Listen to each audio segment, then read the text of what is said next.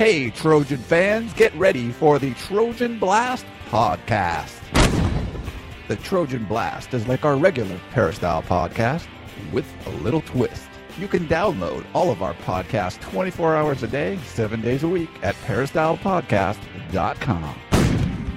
And now, here's the host of the Trojan Blast podcast, USCfootball.com publisher, Ryan Abraham. Hello, Trojan fans, and welcome to another exciting edition of the Peristyle Podcast. We are doing a USCFootball.com special recruiting podcast. We call it the Trojan Blast. Normally have our recruiting expert, Gerard Martinez, come on the show and talk all about USC football recruiting. We're going to mix it up a little bit this week. Gerard, unfortunately, is not feeling all that well, so we will let him have the week off, and I'll go through... We have a lot of recruiting questions, too. I'll go through all of the recruiting questions and do my best to answer all of them to your satisfaction. Hopefully, you get a better understanding of what's going on with USC football recruiting. I did email Gerard and got some feedback from him, so he still will have a presence here in the podcast, even though he can't really talk all that well right now. So I'll kind of talk for him, and I'll relay some of what he sent over to me as far as the questions go. All right, well, let's get into these questions here. I'm first going to go to a voicemail question. This one sent in a few questions for us. Hi, this is Dushan from Georgia again. Thank you, Gerard, and thank you, Ryan, for putting me on as a special question. It really made my week. I had a couple questions. First of all, I heard about a kid named Ryan Dillard who is going to be a preferred walk-on at Beaufort, Georgia. He's out of Beaufort, Georgia. I'm not really sure, but I think he is out of Georgia. I want to know if there's any truth to that. My other question is, outside of Nico Fala, what other tackles does USC have a good chance for? And my third thing was a correction. I actually made a mistake because I was a little nervous. The kid's name is Mike Mitchell, not Mike Malone, out of Texas. And the other kid I said was Jay Thomas, it was Jay Woods. Sorry about that. I was a little nervous, but thank you for putting me on the podcast. I made everybody listen to it, including these UGA fans that I know. Thank you for everything. Hey, I'm glad we could put you on the podcast and hope you enjoyed hearing your voice there on the Peristyle Podcast. Make your friends listen all the time. Hopefully they'll become USC fans and go from there. So you had three questions here. I'll do my best on those. So Ryan Dillard is a defensive back. He is out of Beaufort, Georgia. Wasn't ranked by Rivals. He's actually a class of 2012 player, so he, someone that would already have signed in February. The latest I had on him was he was committed to Air Force. I don't know if he ended up signing there, and I'm really not sure if he ended up being a preferred walk-on at USC. I definitely can look into that. It wasn't a kid I had ever heard of before, but we can kind of check on that. But he is from Beaufort, Georgia, and had committed to Air Force. You mentioned Nico Fala. And then we have some questions later on in the podcast. We'll get into some more detail on the USC offensive line situation. Actually, we can kind of do one of those next, I guess. But, yeah, he's the only USC has of what you would consider offensive tackles. From my count, there's 12 offers out there. And for USC offensive tackles across the country, only one of them is an in-state kid, and that is Nico Fala, as you mentioned. Probably the most realistic chance, Kenny Lacy. He's 6'6", 270 pounds out of Phoenix, Arizona. He's kind of a closer guy that I think USC would have something of a shot with. So hopefully that answered your questions, and thanks for the corrections on those. I know, Gerard, there was a few names that you had brought up, and I think some other people brought up some names as well. They weren't really sure who they were, and I guess if you don't get the names right, it's a little harder for us to catch those. But that's okay. Thanks for those questions, and thanks for calling in. Let's see. Let's go to... Amir in Sherman Oaks, and I apologize. Hopefully we can get through this okay. With no one else talking, it's going to be a very long podcast. We have a lot of questions to get to, so hope you guys enjoy it, and I hope my voice will hold up throughout the 45 minutes or so that I'm sure this will take. Let's go to Amir in Sherman Oaks. He says, do we have a shot at getting any of the following? And he lists a few different offensive tackles, and it's I don't even know how to pronounce his name. Etank Posick, I think is how they say it, 6'7", 285 pounds out of Lamont, Illinois. He's a 4-star. Aaron Cochran is a 6'6", 320-pounder out of Atwater, California. He's also a 4-star. Kenny Lacy, who I already mentioned, 6'6", 270, 4-star kid from Phoenix. And John Lopez, 6'5", 328, from Orange Lutheran. He wants to know who most likely get. And I actually talked to Gerard about this. And really the only lineman listed above that has an offer is Posick. And he's really a long shot, coming all the way from Illinois until he visits USC. So you got to get that visit going. Lacy is a big USC fan. He does not have an offer, but he could get one at one of the camps, like the lineman camp coming up in early June or the Rising Stars camp. And USC actually went to see him in Arizona twice this month. But he's a legitimate offensive tackle prospect, and Lacey's probably the most likely. At least that's what Gerard told me. So I feel the same way. But, yeah, that's it seems like it makes a lot of sense. There's also a question from Amir on linebacker Jaylon Smith. He goes on to say, there's lots of buzz around linebacker Jaylon Smith. He's 6'3", 200-plus pounds, linebacker from Fort Wayne, Indiana, another four-star kid. His rapid growing interest, I'm quoting here, in USC. Can you tell us a bit more about him and how real it is USC has a shot at getting him? And Gerard said that rapid is really a catchy word for a guy that really hasn't come out west to see any school. So he hasn't not only come out west, he hasn't really left home. He hasn't gone that far from home to see schools. Notre Dame, obviously close by. That's his unofficial leader. And he's talking about making a swing out to the West Coast this summer. So we'll probably know more if he ends up doing that. He's tall, athletic, outside linebacker.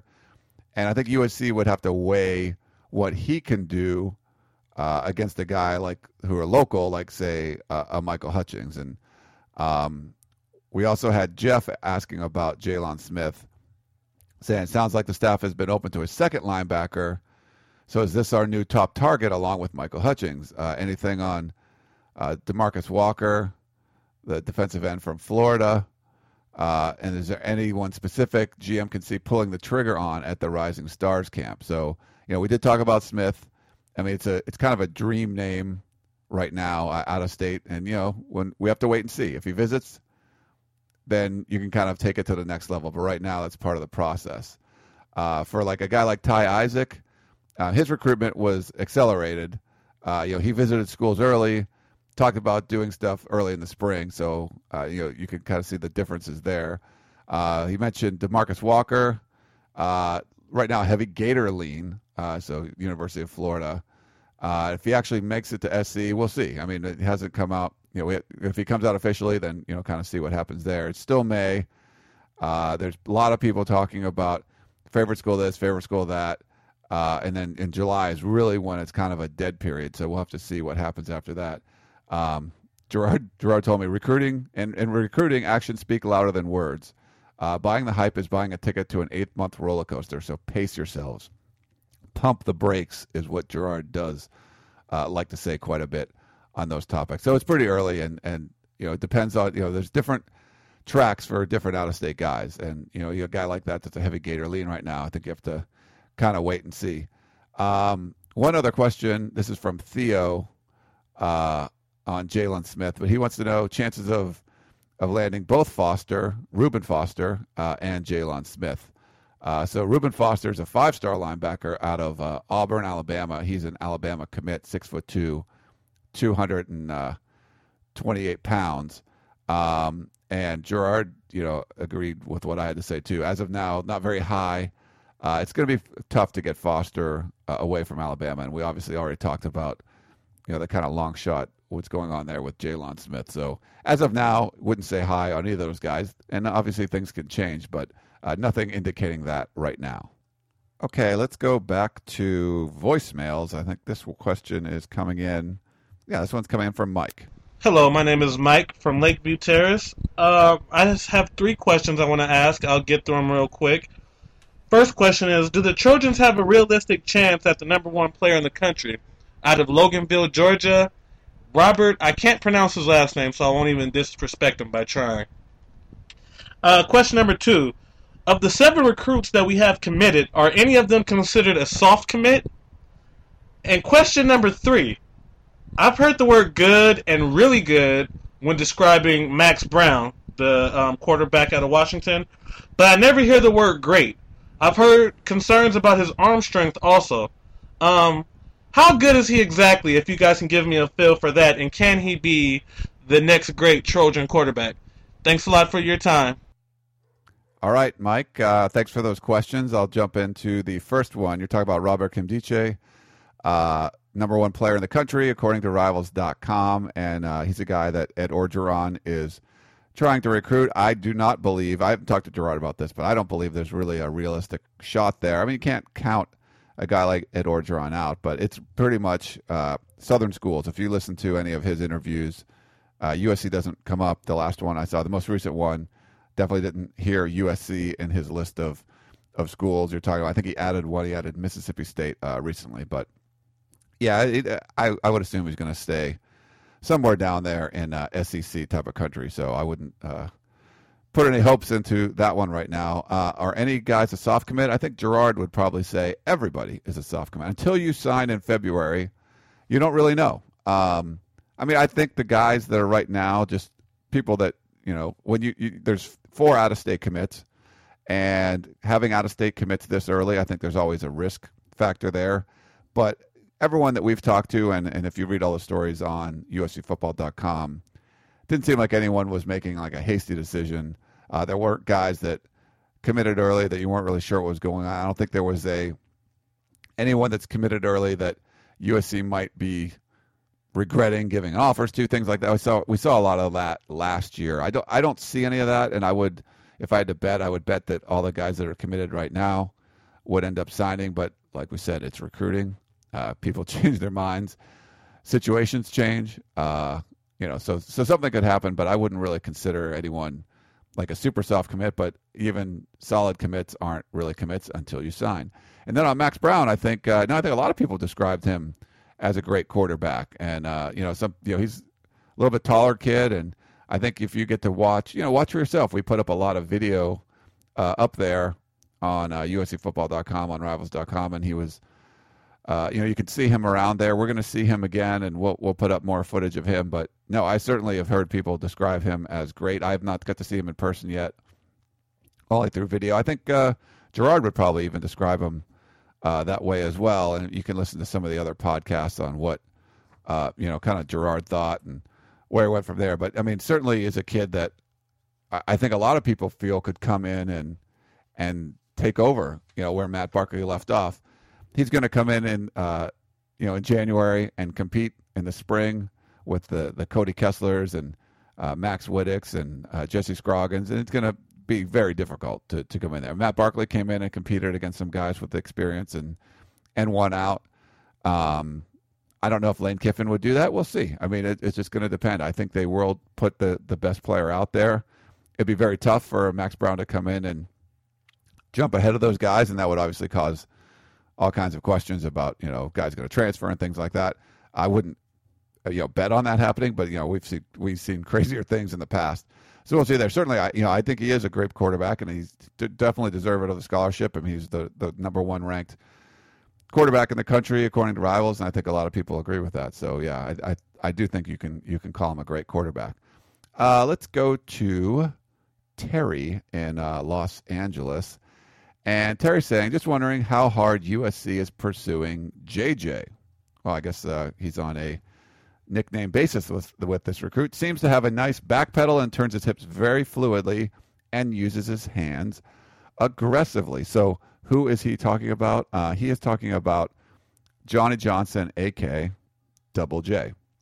So he's out of Fresno, California, defensive back. Rivals has him as a 4-star, 5'10", 175 pounds. And JJ, Double J, is saying that USC and UCLA are after him the hardest. The one thing, Marvin Sanders, the USC defensive back coach, hasn't seen him in person yet. So that's just something to note. But definitely a great player. And, Gerard thinks he's ready to contribute right out of the box. The big debate comes in if you compare him long-term with other corners that are on the board. Johnson's a guy you want on your team for a game in September. Other guys like Chris Hawkins, guys that you'd like more for a game 2 Septembers from now. So he's the kind of guy you could bring in right away, at least Gerard's opinion, and bring him in, and Hawkins might be better kind of further down the road. So hopefully that answered your question, Terry. Darius had a question here. Is it just me, or is the 2012 class of high school prospects seem to be much more mature and generally sincere than last year's crop? So I think he's actually talking about 2013. So we are in 2012, but the class of 2012 signed in February. Those were the guys from last year's recruiting class. So I think he's talking about the class of 2013 that will sign in February of 2013. So I asked Gerard about this. He said, this year's class is full of kids who can be very proactive in the recruiting process. And we've seen that obviously already with some of the guys that, you know, have committed early, especially out-of-state guys getting that early. And they've definitely been more decisive. Now, we'll see if that holds true all the way till February, because there are some early commits and there's some early talk out there. The class of 2012 definitely had some drama queens, but really you didn't know about the whole story. It wasn't told until you got into All-Star Week, so it wasn't really this early. And, you know, when we saw guys switching commitments and when coaching changes happened and guys switched commitments after that, I mean, there was obviously a lot of drama for that class. But so college coaches will raise the stakes, you know, when that stuff happens, when you're talking about All-Star Week. And some of the times these, you know, we've created this machine, this kind of hype machine around some of these guys. I mean, people want to know, fans want to know. So we talk about these kids all the time, and it kind of spirals out of control sometimes. I think that happened a little bit last year for the class of 2012. We'll have to see going forward if it's going to happen for this class. But so far, you know, I agree with Darius. It's definitely been a more mature session so far. We'll see if that holds true all the way till February. Okay, our friend Terrian wants to know about Elijah Qualls. Can you discuss him, please? And sure, he's a 6'2", about 275, 280 pound, three-star athlete from Petaluma. And it's kind of interesting because he does do, you know, he does a lot of stuff. He ran for 1,300 yards as a 280-pound tailback, 6'2", 280 pounds. That's pretty intriguing. I think a lot of schools like the fact that you're this huge dude and he can still run for 1,300 yards. But USC isn't really recruiting him as a running back. It's more as the potential of what he would be as a defensive tackle. He was at the Nike camp in Oakland last week and wasn't dominant. It's kind of more of a raw prospect. So you can see some of the parts. Gerard sent me this. At this point, some of his parts are greater than the whole of his performance. You know, there is film of him from the lineman one-on-one drills on Rivals.com, and you can check that stuff out too. So, yeah, it's interesting, and we'll see. It's kind of a raw prospect, but, yeah, that having a 280-pound running back is kind of funny, but that's not where USC's recruiting. And Andrew had a question on too. They have a shot at Qualls, and I think USC does have a very good shot, but USC isn't really going after him, kind of a full court press sort of thing. So yeah, we'll see. I mean, we'll see what happens with him there. Let's go to Andy V, who is a first-time emailer. Thank you very much, Andy, for emailing the show. He says, why are we all so stressed out about recruiting a tackle for next year? And he's referring to, we had a question earlier, a couple questions on offensive tackles, and I think every single Trojan Blast podcast we've had questions on offensive tackles. And I, you know, talked to Gerard about this too. He said, mainly because USC doesn't have a true left tackle on the roster. It puts a lot of eggs in the basket of the right tackle trying to play on the left side, or Zach Banner coming in. So if you had guys, you know, you look at the guys that USC had at left tackle, Matt Kalil, Tyron Smith, Charles Brown, over the last few years, you kind of get nervous because, you know, USC fans will get nervous. Those are some very talented left tackles that USC's had, you know, over the past several seasons. And the funny thing is, Smith never played left tackle at USC successfully. I mean, he was playing right tackle while Matt Kalil played left tackle, and Brown was kind of an underachiever, but people perceive them as, you know, these guys are top of the line tackles and USC needs to replace them with someone. So interesting, you know, we'll see, you know, what happens there, but they'll move some guys around. I just talked to Jacob Rogers a week or two ago. I still have to put that story up. But he came in as a tight end. So, I mean, it doesn't always mean that you have to recruit a top offensive tackle or top left tackle, and that's where he stays. I mean, there certainly guys can move around, and people have been successful doing that. Okay, let's go to Theo. Theo, I just want to comment on Theo. I like your questions, Theo. You send in a lot, so we can't really answer all of them, but he's very concise and to the point. So I do like it that he's sending in kind of short questions that you can get into and answer right away. Sometimes if you write, three paragraphs, it's really hard to read that on the podcast. So let's go to Theo. He feels that USC procrastinated and lost out on Eddie Vanderdoes, who's a defensive end from Placer, California, 4-star kid, 6'4", 285. And he says, I think a big part of it was overconfidence. I hope we get Montravius Adams, but if we don't, are there any other legitimate options? So Qualls would likely be where we were, Elijah Qualls we talked about, could be a replacement for Vanderdoes. They're not the same player, but they're both, defensive tackles. Scott Pagano out of Hawaii, defensive tackle, could be a replacement as well. And USC hasn't really gone all in on him. We should be getting some, information on Scott Pagano. He's doing a camp in Hawaii right now, so we're going to get some pictures and stuff from that. Hopefully we can get some footage and show you guys that on USCfootball.com. So in Gerard's opinion, the answer for Vanderdoes came along a long time ago with the commitment of Kylie Fitz. Right now, Fitz is 265 pounds, but he could end up being 285 pounds in college. And I do feel bad. If you listen to the regular podcast that we put up on Monday, we got to hear Coach Harvey Hyde talk about how much he really liked Kylie Fitz. And so that was interesting there. So we'll see what happens with that. Let's go. Theo had another one. What do you make of Kevin Palma?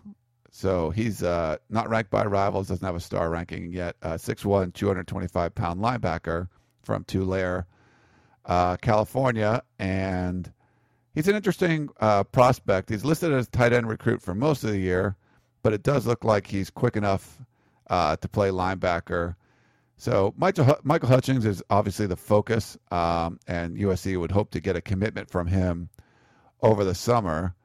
But do they take another look at Palmer, or does he have to become like an additional offer to Hutchings? We're not really sure at this point, so we'll have to kind of see how that plays out. USC liked Hutchings in pads and game situations. And when you talk about camps, and Gerard loves to say this, it's not really football. You're playing in, in shorts and T-shirts and stuff. So it's tough when you try to offer a kid just on cone drills and coverage drills and things like that. Running back and linebacker are definitely two different positions that are difficult to evaluate when you're not talking about full contact. You're not seeing guys in pads and going after each other. So definitely two of the positions that are tough to evaluate in those spots. Okay, let's go back to voicemail. This really isn't a question, so to speak, but just someone kind of giving thanks for the work we do here on the podcast. Yeah, I'm a diehard Trojans fan from when I was a little kid. I'm 42 years old, and I've been a Trojans fan since I can remember. I appreciate everything that the podcast provides for us, the in-depth coverage of recruiting, to on the field issues. We just follow it every single day, and obviously we live and die by the USC Trojan football team and sports activities in general. And I just want to say I appreciate everything you do. Thank you very much. Well, thank you very much for the comments there, and we always appreciate the feedback. We got a lot of feedback from you guys over the past week or so. I still have not did a drawing for the 5 R75 are better than your 85 T-shirts, but I will definitely do that very soon. It was a kind of crazy week with Gerard not feeling good, so we're just trying to help him out and make sure he's going to be okay. But thanks, I'm glad you can tune in and enjoy the show. We've been doing this for over 3 years. We're doing more podcasts now, and it's just fun. I mean, I think people enjoy talking about the USC Trojan football team and USC football recruiting all year round. So it's different. I mean, it's a different medium that we just started experimenting and playing with, and it's something you can download and play all the time. So thanks for tuning in, and thanks for sending in those comments there. Let's go back to questions. Kevin in the OC. He wants to know thoughts on Urban Meyer, who's now the head coach at Ohio State, and his shot at Sual Craven, 6'1", 205, five-star defensive backs from Marietta, California, out here in Southern California. Guy can be rather persuasive, and I'm sure, but at least USC gets the last look, right? That's from Kevin, like I said, in the OC. Talked to Gerard about this, too. He said he'd be surprised if Craven's visited Ohio State at this point. Really, he sees it more of a USC-Michigan battle. Michigan's actually talking to Cravens about playing running back quite a bit. So that's kind of interesting. We'll see. I mean, I think if you read between the lines of a lot of what Gerard says, yeah, it's USC's got a really excellent shot at Sual Cravens. We actually have another voicemail question, too, from our friend Greg, and this has to do with Cravens as well. Well, hello, Peristyle Podcast dudes. This is your buddy Greg broadcasting from High Top Signal Hill. Hey, this question goes out to Gerard regarding the recruiting of Sual Cravens. Rumor has it that he has ties to SC already, and that his cousin is Cameron Jordan, and one of his coaches is famed USC linebacker legend number 55, Chris Claiborne. Any truth to that rumor? And also I've heard that his mom is a USC Trojans football fan, and since he's going to announce his decision on his mother's birthday, you think there could be a tie-in here. So your assessment of the situation would be greatly appreciated, Gerard, and y'all have a great day, and as always, fight on, brothers and sisters, beat everybody. All right, Greg, well, thank you for that question there, and yeah, there's a lot of truth to, I think, a lot of the rumors he was talking about. But I think the most important thing, I went down to one of the passing tournaments that the Marietta team, they put a team together and did real well. I think they went all the way to the finals with Cravens making all kinds of plays. You can check out some of that footage up on USCfootball.com. I took a lot of ISO shots of just Sual Cravens, so you can kind of see him. If you go to his profile page, you'll see those videos linked in there. Yeah, Chris Claiborne was his coach there, and has been active. And Lonnie Ford, I don't know if you guys remember Lonnie Ford, but he's been involved as well. And they are set for June 6th is when they're going to do the announcement. We don't know exactly how it's going to happen, but we've been talking to his people, and we'll find out more, and we'll let you know for sure. But that is his mother's birthday, which is the reason he decided to announce on that day. I mean, again, if I'm a betting person, you're thinking that Cravens is going to be coming to USC. So we'll see what happens with that. But thanks for that one, Greg. And I look forward to seeing him. I mean, definitely a very impressive prospect. And like I said, check out those videos. There's some really good stuff on there. And you can see him, playing safety, making interceptions, but also catching a lot of passes. You can kind of see his ball skills, and it's certainly worth watching. Let's go to Rob from Ukaiqa, and he says, seems the addition of the John McKay Center is having an influence on recruiting. In the past, it seems USC's outdated facilities were used against them from the competition. And I did, Rob, get to take a tour. Wow, I guess it was a month or so, maybe a little more than a month ago. I think it's probably a lot more completed at this point. We put up a video of that tour of the John McKay Center, and certainly was impressive, and to see where Lane Kiffin's office overlooking the practice field would be, and the indoor football field, and the nutrition center. There's so much good stuff in there, not just to look good and have cool lockers that have video games and things like that, but just really to help the athletes on the academic side, on the athletic side, on nutrition. There's a lot there, and I think all of that can certainly help. And yeah, definitely, it was used against USC in recruiting. And I remember talking to Chris Carlisle, who was very forthcoming. When I would talk to him, we'd go in there and do an interview. He was in an office that I guess you could say would be a small closet, and with some impressive, he'd have jerseys of like Kenichi Udeze and all these guys that, went through, and guys that, came in like out of shape and left superstars and, super in shape. And, I think guys that Chris Carlisle was very proud of doing. And I remember talking to him about it, and he said that they were going to upgrade his facilities, but they needed to, the team needed to win a Pac-10 championship at the time. They went out and did it.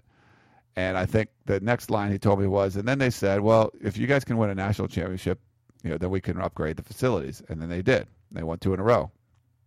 And then the line after that was, you don't really need one if you can win the championship. So it was kind of a catch-22 there. Did they really need it? But it certainly helps. And, I asked Gerard about it too. He said that it helps for sure. It gives USC a focal point for the future. It makes it easier to sell this newness to recruits. I think a lot of recruits like the fact that there's something new and shiny, and especially something they could be a part of for the first time.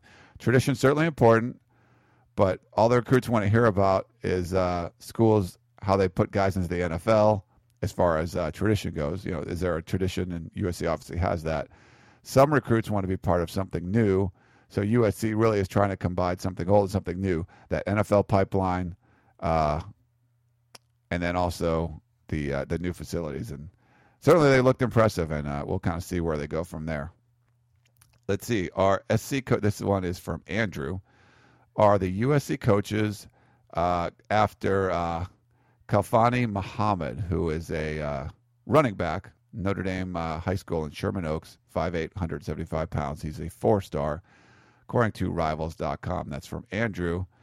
And USC coaches have seen him, Andrew, this spring, but I wouldn't say that they're after him. I don't think that's really accurate. They're aware that he's out there, but right now it doesn't look like they're, actually actively going after him. All right, here's another one from our boy Theo. What do you think about recruiting Khalil Rogers as a defensive tackle? Great aggression, ability to move, and shed lineman is unmatched.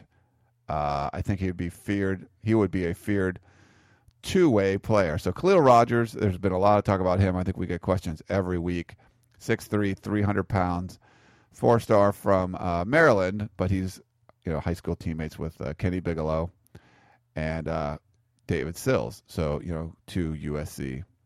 Commits, and so people are kind of getting on him. Mostly plays interior lineman on the offensive line, and that's not where USC's focused right now, so I think there's a lot of questions on why he's not this and why he's not that, whatever. Okay, so I asked Gerard about this too. He does think Rogers would be able to play in like a 3-4 scheme where you need some big mass over the center, putting him kind of at a nose thing. USC... they tend to recruit defensive tackles that can run. Not really sure if Rogers can move fast enough beyond that, 5-yard bubble. So Gerard's not real high on it. We'll see kind of what happens there. One of those wait and see things. But everyone every week wants to know about Khalil Rogers. So hasn't really changed. We'll see. We'll see as we see him in more camps and stuff like that. This one is from Martin, and he writes in. I would hope all fans could get over the loss of Ellis McCarthy. Monrovia plays in Southern Section, Division 4, same division as San Dimas High. In this division, McCarthy had 2 to 3 inches on most linemen and easily anywhere between 30 and 50 pounds on every player he plays against. San Dimas runs the wing T, which is its speed, made McCarthy a non-factor most of the time. Most teams that played Monrovia that had speed on offense made McCarthy a non-factor. I'm not trying to say that McCarthy is not a good player. I just don't think he's as great as everyone makes him out to be. That's from Martin, and he's a San Dimas High alumni. I asked Gerard to comment on that, and he said noted. So he notes your comments there, Martin. And if you do want to listen to the podcast from Monday, from May 21st, we did have Coach Harvey Hyde talking about that and kind of comparing him to what he thinks about Kenny Bigelow. Gerard compared them, and last week on the Trojan Blast, and it was a tight race for him. It wasn't really that tight for Coach Harvey Hyde. He was a big fan, and I wanted to get Gerard's comments on that, but he's a big fan of Kenny Bigelow and Kylie Fitz. Was not a huge fan of Ellis McCarthy, mostly about his motor. Didn't think that he had the motor, and I believe he called him soft. So, yeah, there was definitely some issues there from Coach Harvey Hyde. And I think some people, Martin, feel the same way you did. Gerard, though, you know, has always been a big fan of Ellis McCarthy. And, you know, you look at this kid, just an impressive athlete. We'll see. You know, he's going to be across town. He's going to be playing at UCLA. Really the only, you know, big five-star local kid that SC went after that I can remember that UCLA ended up getting. And so that was kind of a big win for the Bruins. We'll see what happens as far as his playing career and stuff goes and watching there. But thanks, Martin, for those comments. Okay, we have a bunch of questions from Rundy. Hopefully I wrote that down right. Rundy is his name. If not, I do apologize. Email me and you can yell at me. Let's start off at the top. He said, with Cravens and almost locked to give USC his verbal and Hutchings soon to follow, that will be 9 verbals with 18 total spots available. Since USC is a hot ticket right now, recruits have to be noticing that this class is not only looking to be one for the ages, but another dynasty in the making as well. Do you think more recruits will give early verbals to ensure their spots at USC? And I think you have to take. Oh, so he. I'm sorry. He goes on to say, say USC secures 18 early verbals, and then someone like Vernon Hargraves gives them a silent verbal. Would they take an offer away from a less heralded recruit like Chris Hawkins? So Vernon Hargraves, he's a 5-star defensive back out of Tampa, Florida, 5'11", 185 pounds. And Chris Hawkins is the USC commit from Rancho Cucamonga, 4-star DB. I think every recruit, it's different, and I think you have to handle every recruit differently. Hargraves, you know, if you talk about Vernon Hargraves, his recruitment can't be handled the same way as a guy like Ty Isaac. Ty Isaac had an accelerated plan, and Hargraves does not. Really, USC needs some amount of certainty going into January. And I think some of these early commits kind of give them that. But it doesn't mean, and I talked to Gerard about this, he goes, doesn't mean the fans need that kind of certainty. Some of these out-of-state commitments may be better off left unspoken until USC gets closer to signing day. So I think, and I agree with Gerard's point there, everyone is different. All these recruits are going to be different. You have to handle them differently. I was impressed with getting some of the big-name out-of-state recruits as early as they did, trying to lock those guys up and do whatever you can to get them in there. Obviously, it's still hard to keep them. You're going to get a lot of local pressure. You go in early, a guy like Ty Isaac is going to get a lot of pressure, things like that. But we'll see. We'll see going forward with them. But, yeah, it does look like it's going to be a class for the ages. I was tweeting with Mike Farrell a little bit. He thinks that USC might not even take a 3-star commitment, and USC is the only school that's had a recruiting classes. I think they've had 5 of them with 4-star plus averages, and obviously right now, you know, with a couple 5 stars and the rest 4 stars, that average is up there right now. Could be a couple more 5 stars. You know, it could be the highest recruiting average that Rivals has ever seen. Certainly the potential is there. So yeah, it could be a class for the ages, and don't necessarily mean that it's a hot ticket that a recruit's going to sign up because, well, they're hot in recruiting right now. I think recruits do that things for their own reason, but it does seem like Lane Kiffin and his staff prepared enough over the last, you know, year or two to make this class something special. And that's what it looks like it's going to be, even though it can't be big, only 18 players. It still looks like it's something that's going to be special. He goes on to say, I love both Isaac, Ty Isaac we talked about, and Justin Davis, both USC running backs commits. Davis does not look fast to me, though, he says, and questions have been raised about Isaac's level of competition. If Oregon gets nailed by the NCAA and Thomas Tyner, a true speed burner, is available, does USC take him? So USC already has those 2 guys committed. Both are 4-star running backs. Rivals comes out with new rankings on Tuesday. There's some talk that Ty Isaac could end up being a 5-star from a 4-star. And Thomas Tyner is a 5-star. He's the top-rated running back that Rivals.com has on the board right now, 6 feet, 200 pounds. He's from Beaverton, Oregon, and is a current USC commit. Davis is definitely fast enough, though. Tyner has, like, track speed. He's a track athlete. But if you go by the film, and I think Gerard's mentioned this before, you don't really see it translate that track speed onto the football field quite as much. It's not like you look at him and he's blowing guys away.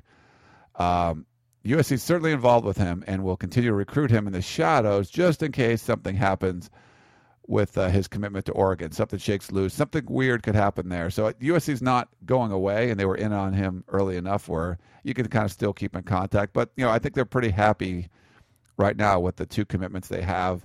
And if someone like Tyner could fall in their lap, then you probably have to make a decision somewhere down the road.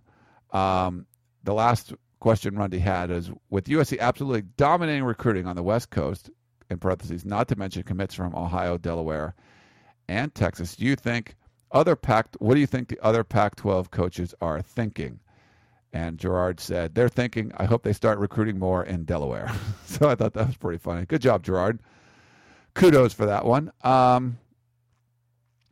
Gerard, this one is from JD in DC. First, he wants to give props to Gerard. He says, I seem to recall you identified Qualls as a real under-the-radar baller some time ago. Big props to you for anticipating that offer. Yeah, he did. I mean, Gerard really did anticipate it, and he got it out there. But his question for this week is he wants you to compare some wide receivers. DeMario Stringfellow, who's 6'2", 185 pounds, four-star from Moreno Valley. I got to see him a little bit at the Los Angeles Nike camp. Daryl Daniels from Oakland, four-star, 6'4", 205 pounds. And Eldridge Massington out of Mesquite, Texas, who's a USC commit, 6'3", 205 pounds, four-star from Mesquite, like I said. Seem these guys all bring the same attributes to this year's class, don't they? And here's what Gerard wrote in, and here's what he said. Stringfellow and Daniels are similar in that they are possession receivers and they will play below safeties in college. Massington is more of a vertical threat, really doesn't play big in between the hashes. So a little bit different there.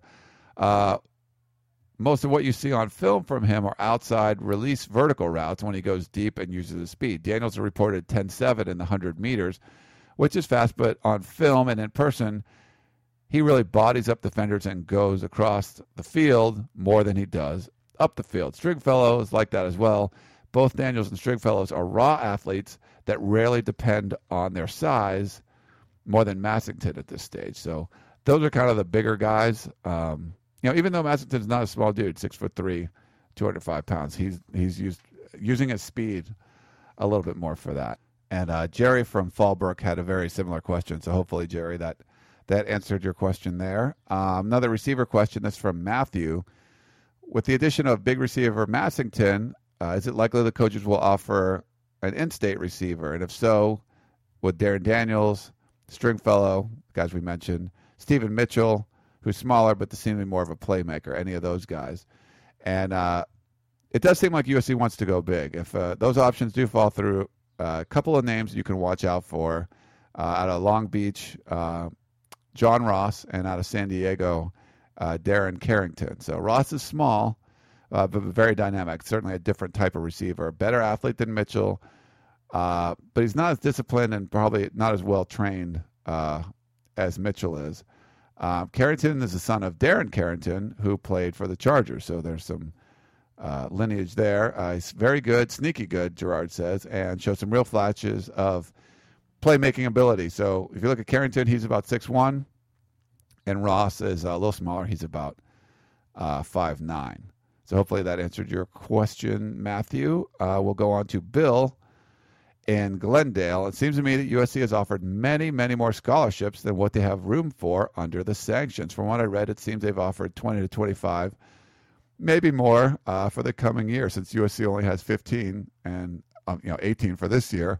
What happens if 20 players accept those scholarship offers? So USC can only take 18. And as far as we know, there's not going to be any more commits than that number. It's just that simple. You can't really do more. You can't bring in 20 guys, and there's no way that 20 kids are going to wake up tomorrow and all decide to commit. It just doesn't work like that.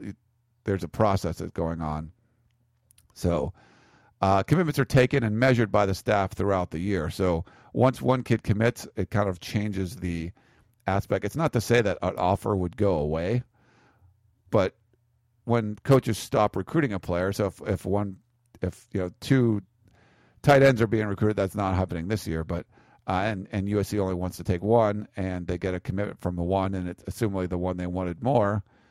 they pretty much stop, you know, even though the other tight end has an offer, they pretty much stop recruiting him. He's not going to be able to say, oh, I'm committing, and it just doesn't work like that. So it's kind of like when you buy an airline ticket, they sell more than what they have because some people are going to drop off too. So there's more than 20 or 25 offers out there. They don't offer 18 scholarships if you have 18 scholarships to give. You have to offer, significantly more than that. And you see some schools offering way, way more than that. But it doesn't mean just everyone could just turn in this magic chip offer and then, USC's left holding the bag. That's just not how it works.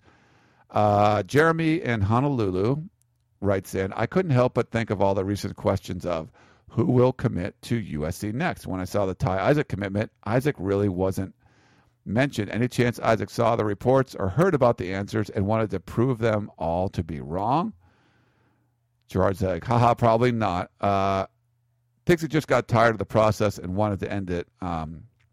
We knew and reported Isaac was in line to make a decision early summer, so it wasn't a complete surprise of a commitment when he did. I didn't think we really thought he was going to be next, but it was just kind of something he wanted to end there. Kenny Bigelow, we already mentioned, five-star defensive lineman out of Maryland, 6'3", 322 pounds. Garrett in Seattle had this question on him. Seems he's pretty well committed to USC at this point, which is great. My question relates to his grades in academics. With him changing high schools and all that, and the schools being more or less started by David Sill's father, who's the quarterback commit, class of 2015, is everything with his academics in order as far as accreditation, credits, NCAA qualifying, etc.? I assume the coaches are already on top of this. Do you have any knowledge on this? And John Baxter, Gerard says, is all over it. Every commit talks to Baxter after his announcement and is put on an academic game plan. With Bigelow specifically, his early commitment means that his transcripts have already been thoroughly evaluated, so I wouldn't worry about that. Garrett, couple quick ones left. Better high school tape, Ty Isaac, Nelson Aguilar, or Dylan Baxter? That's from Andrew. And Gerard wrote me back and said, wow, that's a tough one. None of these options played against great high school competition, Isaac, Aguilar, or Baxter. But truth be told, Isaac probably plays on the best team overall. I'd probably say Nelson Aguilar because his tape was great on both sides of the ball. We're excited about his potential as a safety well before anyone talked about him playing wide out and or running back. And then we have one last question from Matthew. Does USC have any offers out to JUCO prospects? And if so, should we expect any? So I went looking through. I didn't get to talk to Gerard about this, but kind of looked through, did some research in the database. And there's 13 guys on the Rivals database that are JUCO guys, JC guys, that have listed USC in their interests. But really, there's only one prospect that has an offer from USC that I could see. Toby Johnson, 6'4", 295 defensive tackle from Hutchinson Community College, which is in Hutchinson, Kansas. He's going to be a December grad and has offers pretty much from all over the country. So just name a football school, and it looks like he's got an offer from them. So he does look like an impressive prospect. We can talk to Gerard about it next week when hopefully he is feeling better and comes on the show. Holy crap, 15 minutes of just me talking. Try that sometime. It's not the easiest thing in the world. But hopefully we did a good job of answering all your questions. And if you have any more, you can email us, podcast@uscfootball.com. Thanks again. We do love all the feedback and any comments, suggestions you have. I am going to change the introduction. It is me. I just had to change it up a little bit. We wanted something specific for the Trojan Blast, so I will be working on that. So don't worry if you don't like the introduction, we're going to change it and we'll get something different in there. But thanks again for tuning in to the Peristyle Podcast. You can always check us out, peristylepodcast.com. If you want to follow me on Twitter, I am at InsideTroy. Check it out there. And, of course, everything we do is up on USCfootball.com. So thanks again. We'll talk to you all next week.